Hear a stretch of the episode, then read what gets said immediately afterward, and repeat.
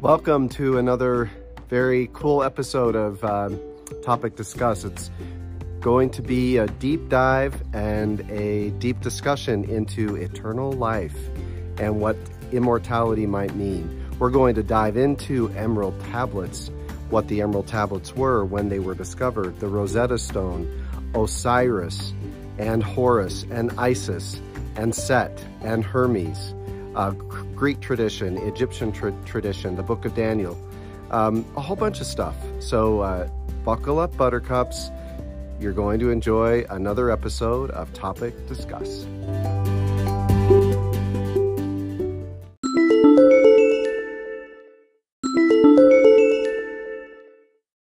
Hi viewers, it's really good to see you. Um, I always look forward to spending time with you and I hope that you'll stay with us through the entire episode today. It is very interesting and uh, somewhat difficult to, to get my mind around anyway, and it is the concept of eternal life.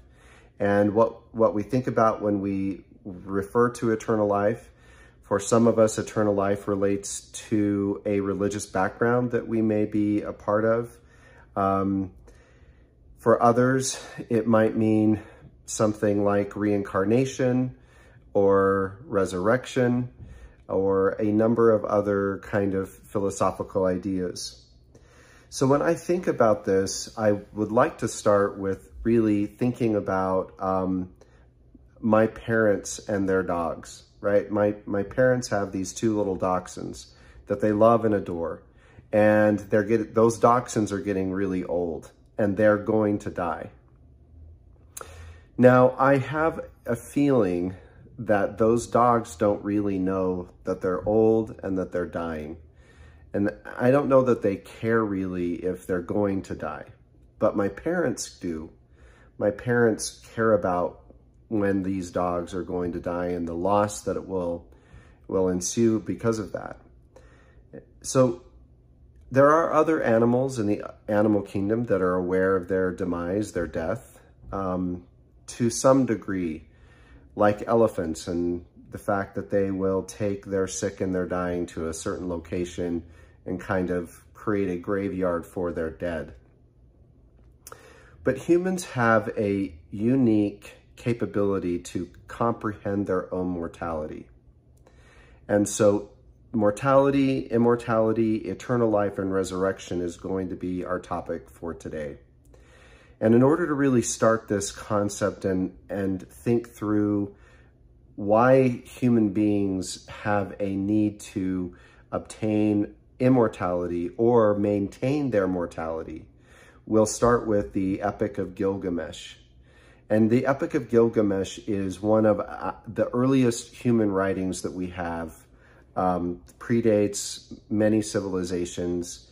Um, there are experts that understand the, the Epic of Gilgamesh better than I do.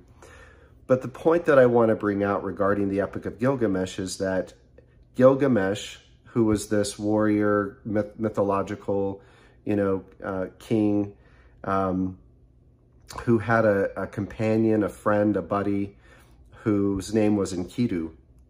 And interestingly enough, when Enkidu died in the story, again, um, this concept of death and immortality, um, when Enkidu died, Gilgamesh was was devastated and, you know, cried over Enkidu for days.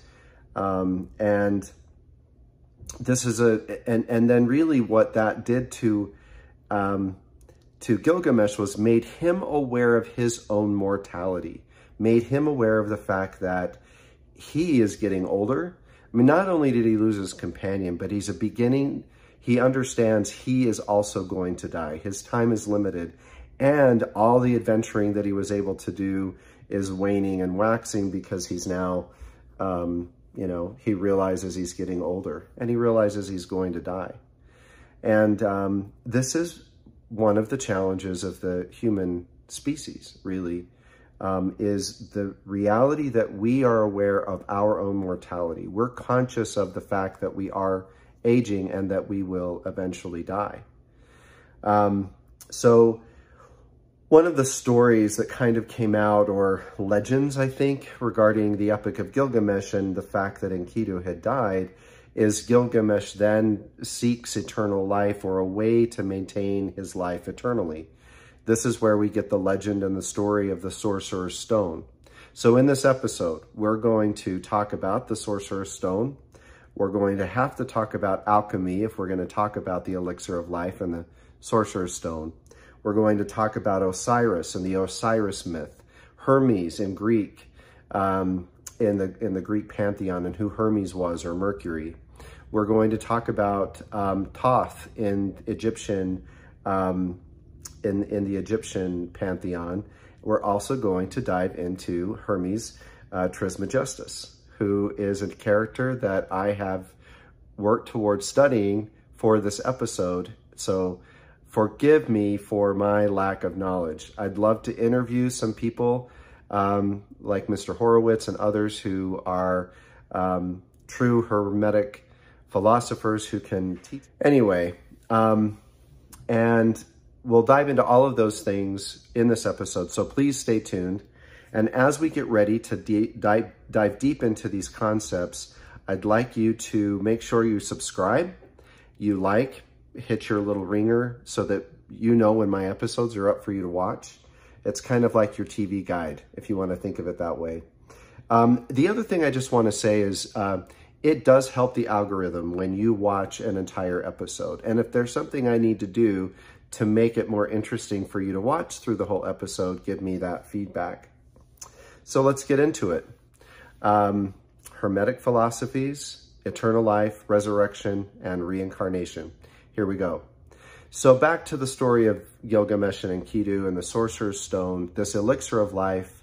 Um, and, and I've never really been able to peel back what this elixir of life is. But it is the Sorcerer's Stone, some would say it's knowledge and wisdom that, that will help us maintain uh, immortality or keep us alive.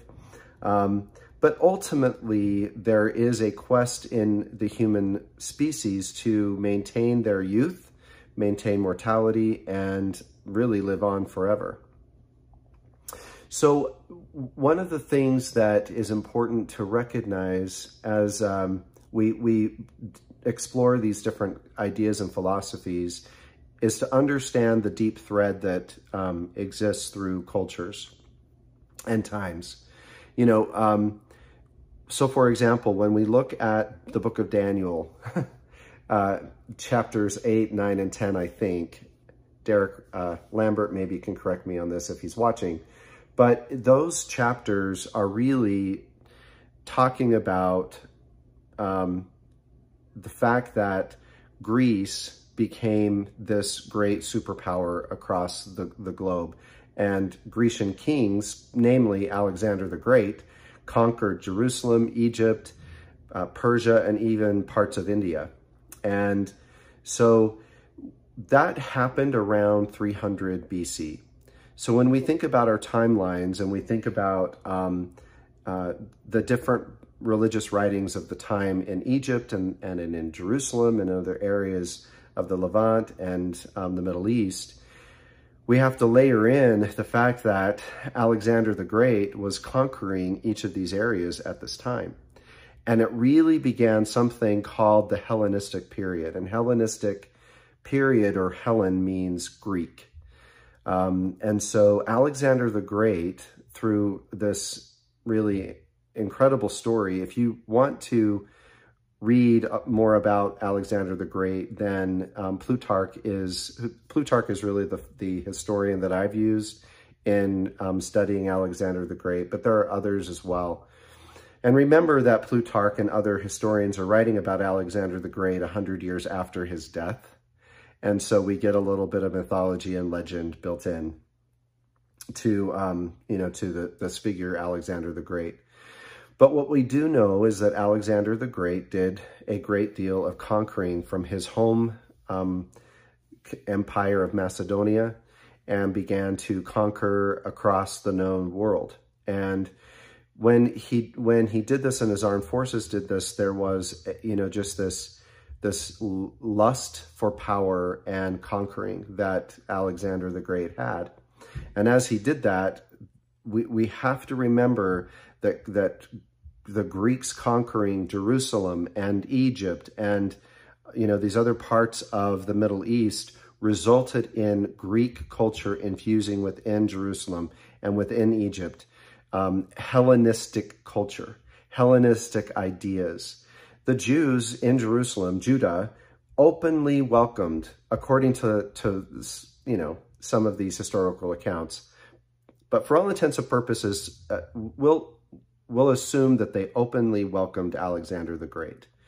Um, the high priest did. And as a result, they somewhat, the Jews, adopted these Grecian ideas, partly because, well, we'll get into that a little bit later after Alexander the Great um, dies. But, but I, I'm trying to drive home the point that Greek ideas and Greek culture, their pantheon, including Zeus and Hermes and, and others, um, really uh, infused into these cultures. And then, and there, therefore you have to also assume Greek or Hellenistic ideas and culture were infused into their religious texts and writings, okay? So let's just use Egypt, for example. Um, you know, Egypt was conquered by Alexander the Great. And when Alexander the Great died um, early, and I think unexpectedly to some, he had a strange disease that we don't really know about what caused his death today. But the four great generals, and in the book of Daniel's, these four generals are named the four winds of the earth, take over. Um, and uh, these four kings were, well, they were uh, they were generals or commanders, if you will, in Alexander the Great's army. And they each kind of divided the kingdom up or the Greek Empire up into four north, south, east, west um, empires. And Ptolemy uh, became the leader. One Ptolemy was one of Alexander the Great's generals. In fact, probably his most prolific general. And Ptolemy um, led Egypt. So again, this is around 300, but you know, BC. I'm being very rough in the timeline. But think about what that means. So now Egypt, who has been led by, by pharaohs, a country or a, a nation that has been led by pharaohs in a certain way and religion for, for centuries, is now being led by a Greek conqueror, Ptolemy, the, the, a commander, a general of, of Alexander the Great. So when we think of, when I, when I think about that, I, I, it really makes me curious about how much of the, this period of time really began to influence religious thought um, amongst the Jews, amongst the Egyptians and others that had been conquered by Alexander the Great and his subsequent, you know, his subsequent generals. And so when you fast forward to the Emerald Tablets and we find these emerald tablets. So the emerald tablets are, the emerald tablets are part of the, um, are found much later. There, it's probably the 8th century. But the emerald tablets were supposedly written by this new uh, godlike fig figure, a, a Moses or Enoch-like figure um, named Hermes Trismegistus. And who's, who's this figure? You know, this figure is mythological, um, no different than Thoth, Thoth, and Hermes. So let's look at who Hermes and Thoth were. So Hermes was a god in the Greek pantheon that evolved over time. By the time the Greeks um, took over or conquered Egypt, Hermes was, you know, this god of wisdom, a god of mischief too, the messenger god between the underworld and, um, or between the gods and the underworld, and um, and a messenger god, as we see in um, his little wings on his shoes or on his hat. Um, kind of the god of the farmer and the and the and um, the Romans term for him is is uh, Mercury, and the planet named Mercury is the closest to the sun. So, so when the Greeks, you know, kind of begin to infuse their culture, they're led by Grecian kings in the Ptolemaic period, the Ptolemaic Egyptian period. Um, in fact, every successor after Ptolemy were all named Ptolemy. They're like, I don't know, 13, 12 or 13 Ptolemies. I don't know why, but this just created something called the Ptolemaic Kingdom in Egypt. And as a result, um, you can see a blending between the god Thoth and the god um, Hermes into this new god or this new prophet or whatever you want to call it, Hermes Trismegistus. And um, so let's talk about Thoth for a second. Thoth was an Egyptian god who was a um, the god of science, the god of math, the god of medicine, if you will, magic, and writing. So the scholars who were writing in Egypt, who knew how to write, kind of had Thoth as one of their deity. In fact, Thoth is portrayed with an ibis beak or an ibis head, which is, an ibis is a bird with like a beak that's shaped like a crescent moon. Thoth for a long time was the god of the moon. And really what that meant was that um, he, the Egyptians were beginning early to understand the moon cycles, the sun cycles, and how to tell time. And by telling time and the seasons, they could predict, you know, when to grow crop, when the Nile would flood, etc. And that really became kind of a scientific endeavor that they attributed to Thoth. To Thoth. So, so Thoth is combined with Hermes over a period of centuries, really, and this new figure, Hermes Trismegistus, comes into play, and um, Hermetic uh, philosophy. So this gets us to the ninth, 8th or 9th century. It's the Islamic tradition that where the emerald tablets come from. And so the emerald tablets are very interesting to me um, because when you read the emerald tablets, there's a famous phrase, what is above is also below. Um, and there are a lot, there's lots of speculation about what that phrase means from these emerald tablets what it is that is above is as it is below. But remember that these are Latin and Greek. The original emerald tablets were found written in Arabic. And when you look at the Arabic translation, and this is my own, probably my own interpretation, because you could say that what it is that is above is also below, um, you know, could be interpreted as the sun, the moon, the stars, influence the those things that are below, which is us, the earth, the water, the crop. But remember that the emerald tablets are really um, a source of hermetic and secret knowledge that this Hermes Trismegistus had written. And as he's, his purpose of writing it is to teach us how to do a few things, magical things, like um, the Sorcerer's Stone, the Elixir of Life, living forever, immortality, reincarnation, and how to enact these things based upon myths of the past, like uh, the Osiris myth.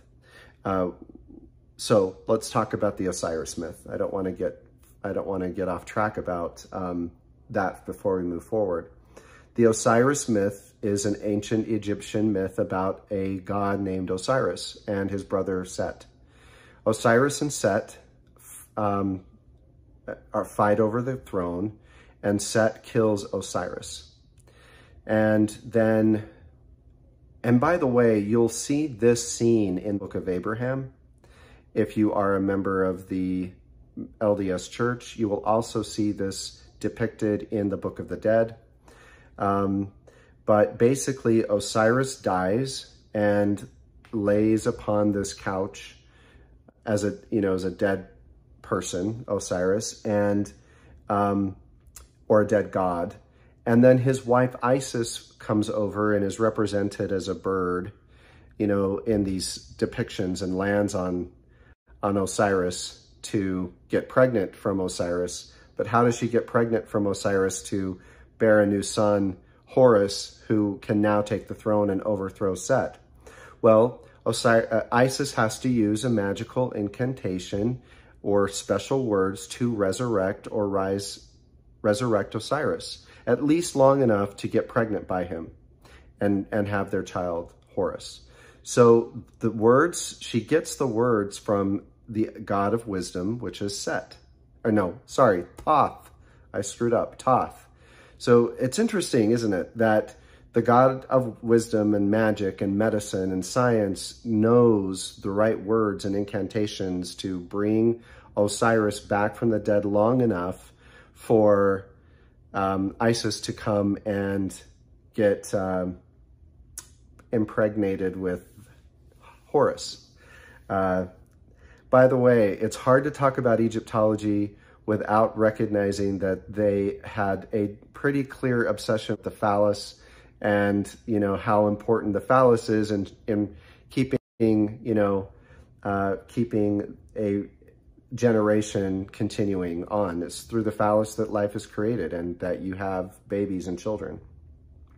But the other thing too to remember about this scene is it is not just about Isis making sure that Horus, that there's an heir to the throne. But in many ways, Osiris is res resurrected or reincarnated to be Horus, right? So if you think about that, if you're a father today, and I, I think about that with myself, I live, I do live on through my boys, uh, my all of my children. Particularly, I can see traits of myself in my in my boys and in my girls, um, and so I could see how there's a, the sense of I live on, or I, I'm resurrected, or I'm reincarnated through my children. Um, but that's really what this legend is about. So Thoth is the one who um, has the magical capabilities to um, teach Isis or give her the right words to um, create Horus or to bring back Osiris so that they can create Horus. So Thoth and Hermes really become combined into this new uh, religious figure or or um, kind of an occult figure. I don't know what else to call Hermes Trismegistus. again, this is not my area of expertise. I also want to be clear that this is not the same thing as Gnosticism, um, it, but it is this mythical um, kind of idea that um, that science and, and philosophy and religion can keep us immortal. So um, and I'll just give you another example when we talk about the combination of these gods. And I, I want to reiterate this over and over again because you can see the blending of gods even in the Old and New Testament.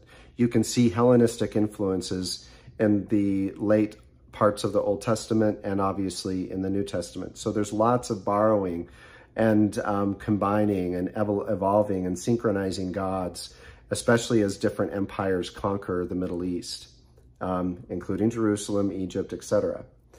And you, we, we know this is true because, um, I mean, a great example of the combination of cultures is the Rosetta Stone. So the Rosetta Stone has the wedding ceremony between a Ptolemaic king and I think a northern kingdom, a Grecian brother of his or, or another Grecian ruler to the north who gives his daughter named Cleopatra to, so Cleopatra is not Egyptian.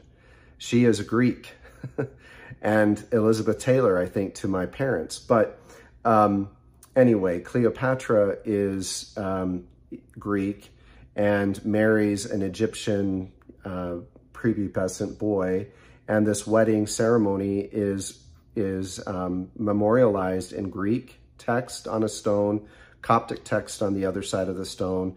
Coptic is a language, kind of a shorthand in, of Egyptian, and then the Egyptian hieroglyphics on the other face of the stone.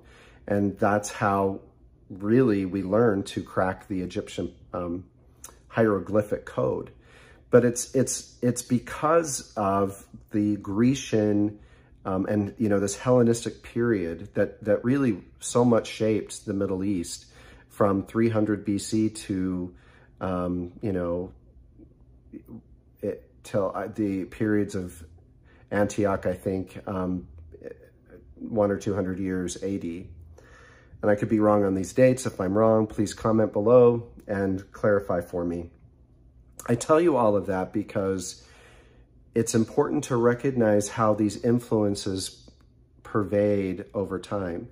So why do we have a Hellenistic text, Hermes Trismegistus, in an Islamic tradition, Arabic, written in Arabic. Um, and, um, it's because of a, a, this evolutionary process that occurs with humans. As a human species, we've, we've developed enough intelligence that we can begin to understand nature, even evolutionary processes, and in some ways interrupt or, or um, accelerate those processes. We do this through knowledge and science, and the Islamic period in the 8th century was a significant period of scientific discovery. So as so some cultures, as science is discovered, those cultures kind of blend the science, scientific discovery into philosoph philosophies and into even religious um, contexts and religious art. In some cultures, though, science threatens religion, and so science gets kind of stamped out. But in this period of, of the 8th century, there seemed to be some marrying of Islamic tradition and the uh, Hermes Trismegistus Mestas. But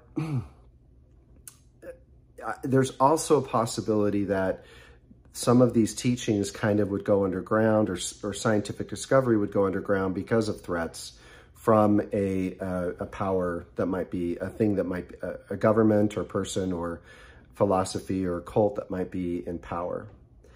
So what's what are what are, what are in the emerald tablets? What's the sorcerer's stone and and what's my interpretation of this idea of what is above is the same as that which is below.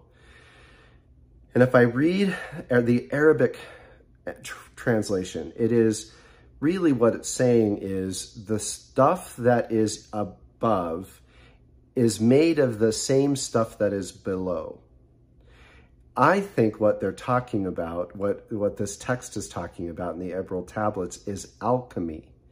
Because the thought at the time was lower uh, metals could be transmuted or transitioned or changed into higher metals and they literally refer to them as lower metals and higher metals.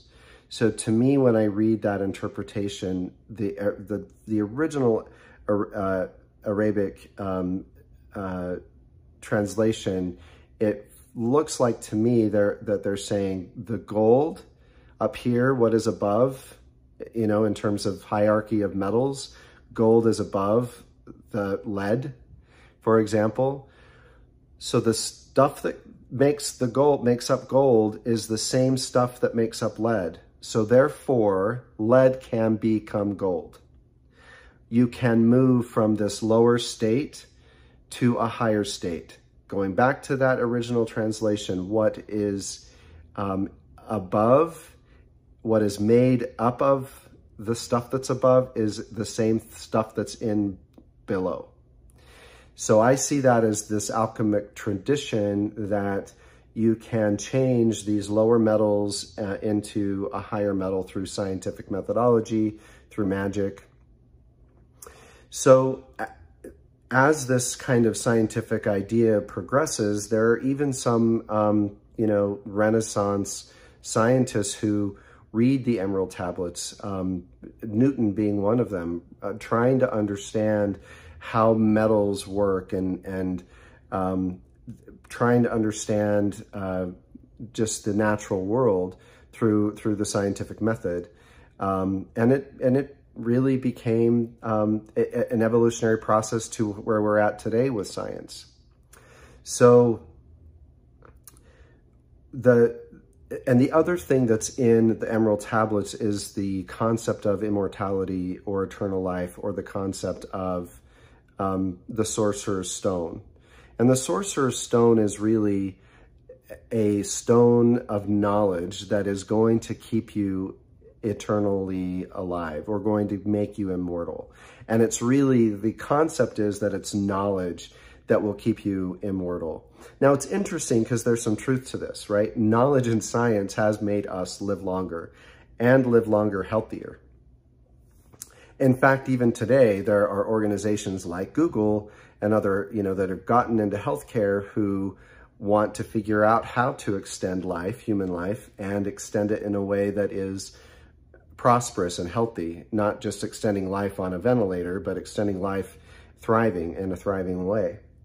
Um, and so that really makes me think about where does this come from, this need for Im immortality and a need for eternal life?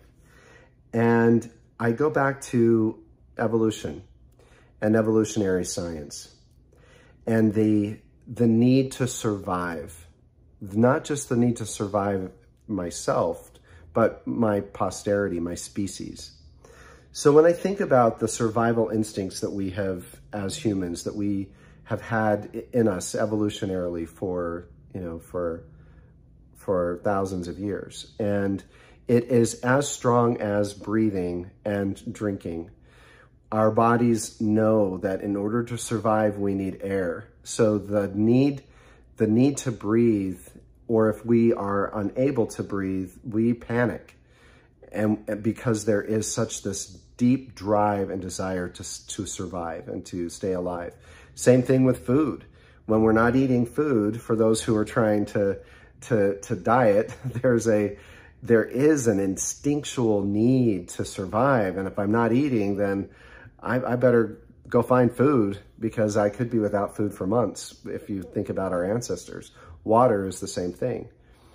I would also suggest that um, when we are conscious and aware of our mortality, that same survival instinct kicks in.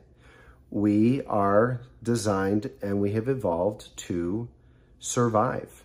And survival for us um, changes from that of my parents' dogs, right? For them, survival includes reproduction, food, air, water, and also a pack, social, sociality. Dogs are social because they have learned to be social in order to survive in packs. That's why they're such good companions for humans. They have a social nature about them.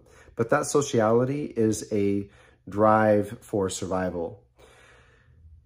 So with humans, so those dogs are not aware of their, their mortality. So they are not taking other steps to keep themselves alive because they don't necessarily know that they're going to, if they inevitably will die. They're just thinking, I've, I've got to eat, I've got to run in a pack, I got to drink, and um, I got to reproduce. Uh, so we have similar instincts, but the fact that we're so acutely aware of our mortality, it complicates our need for survival because the fact that we know we're going to die compounds our anxiety about survival.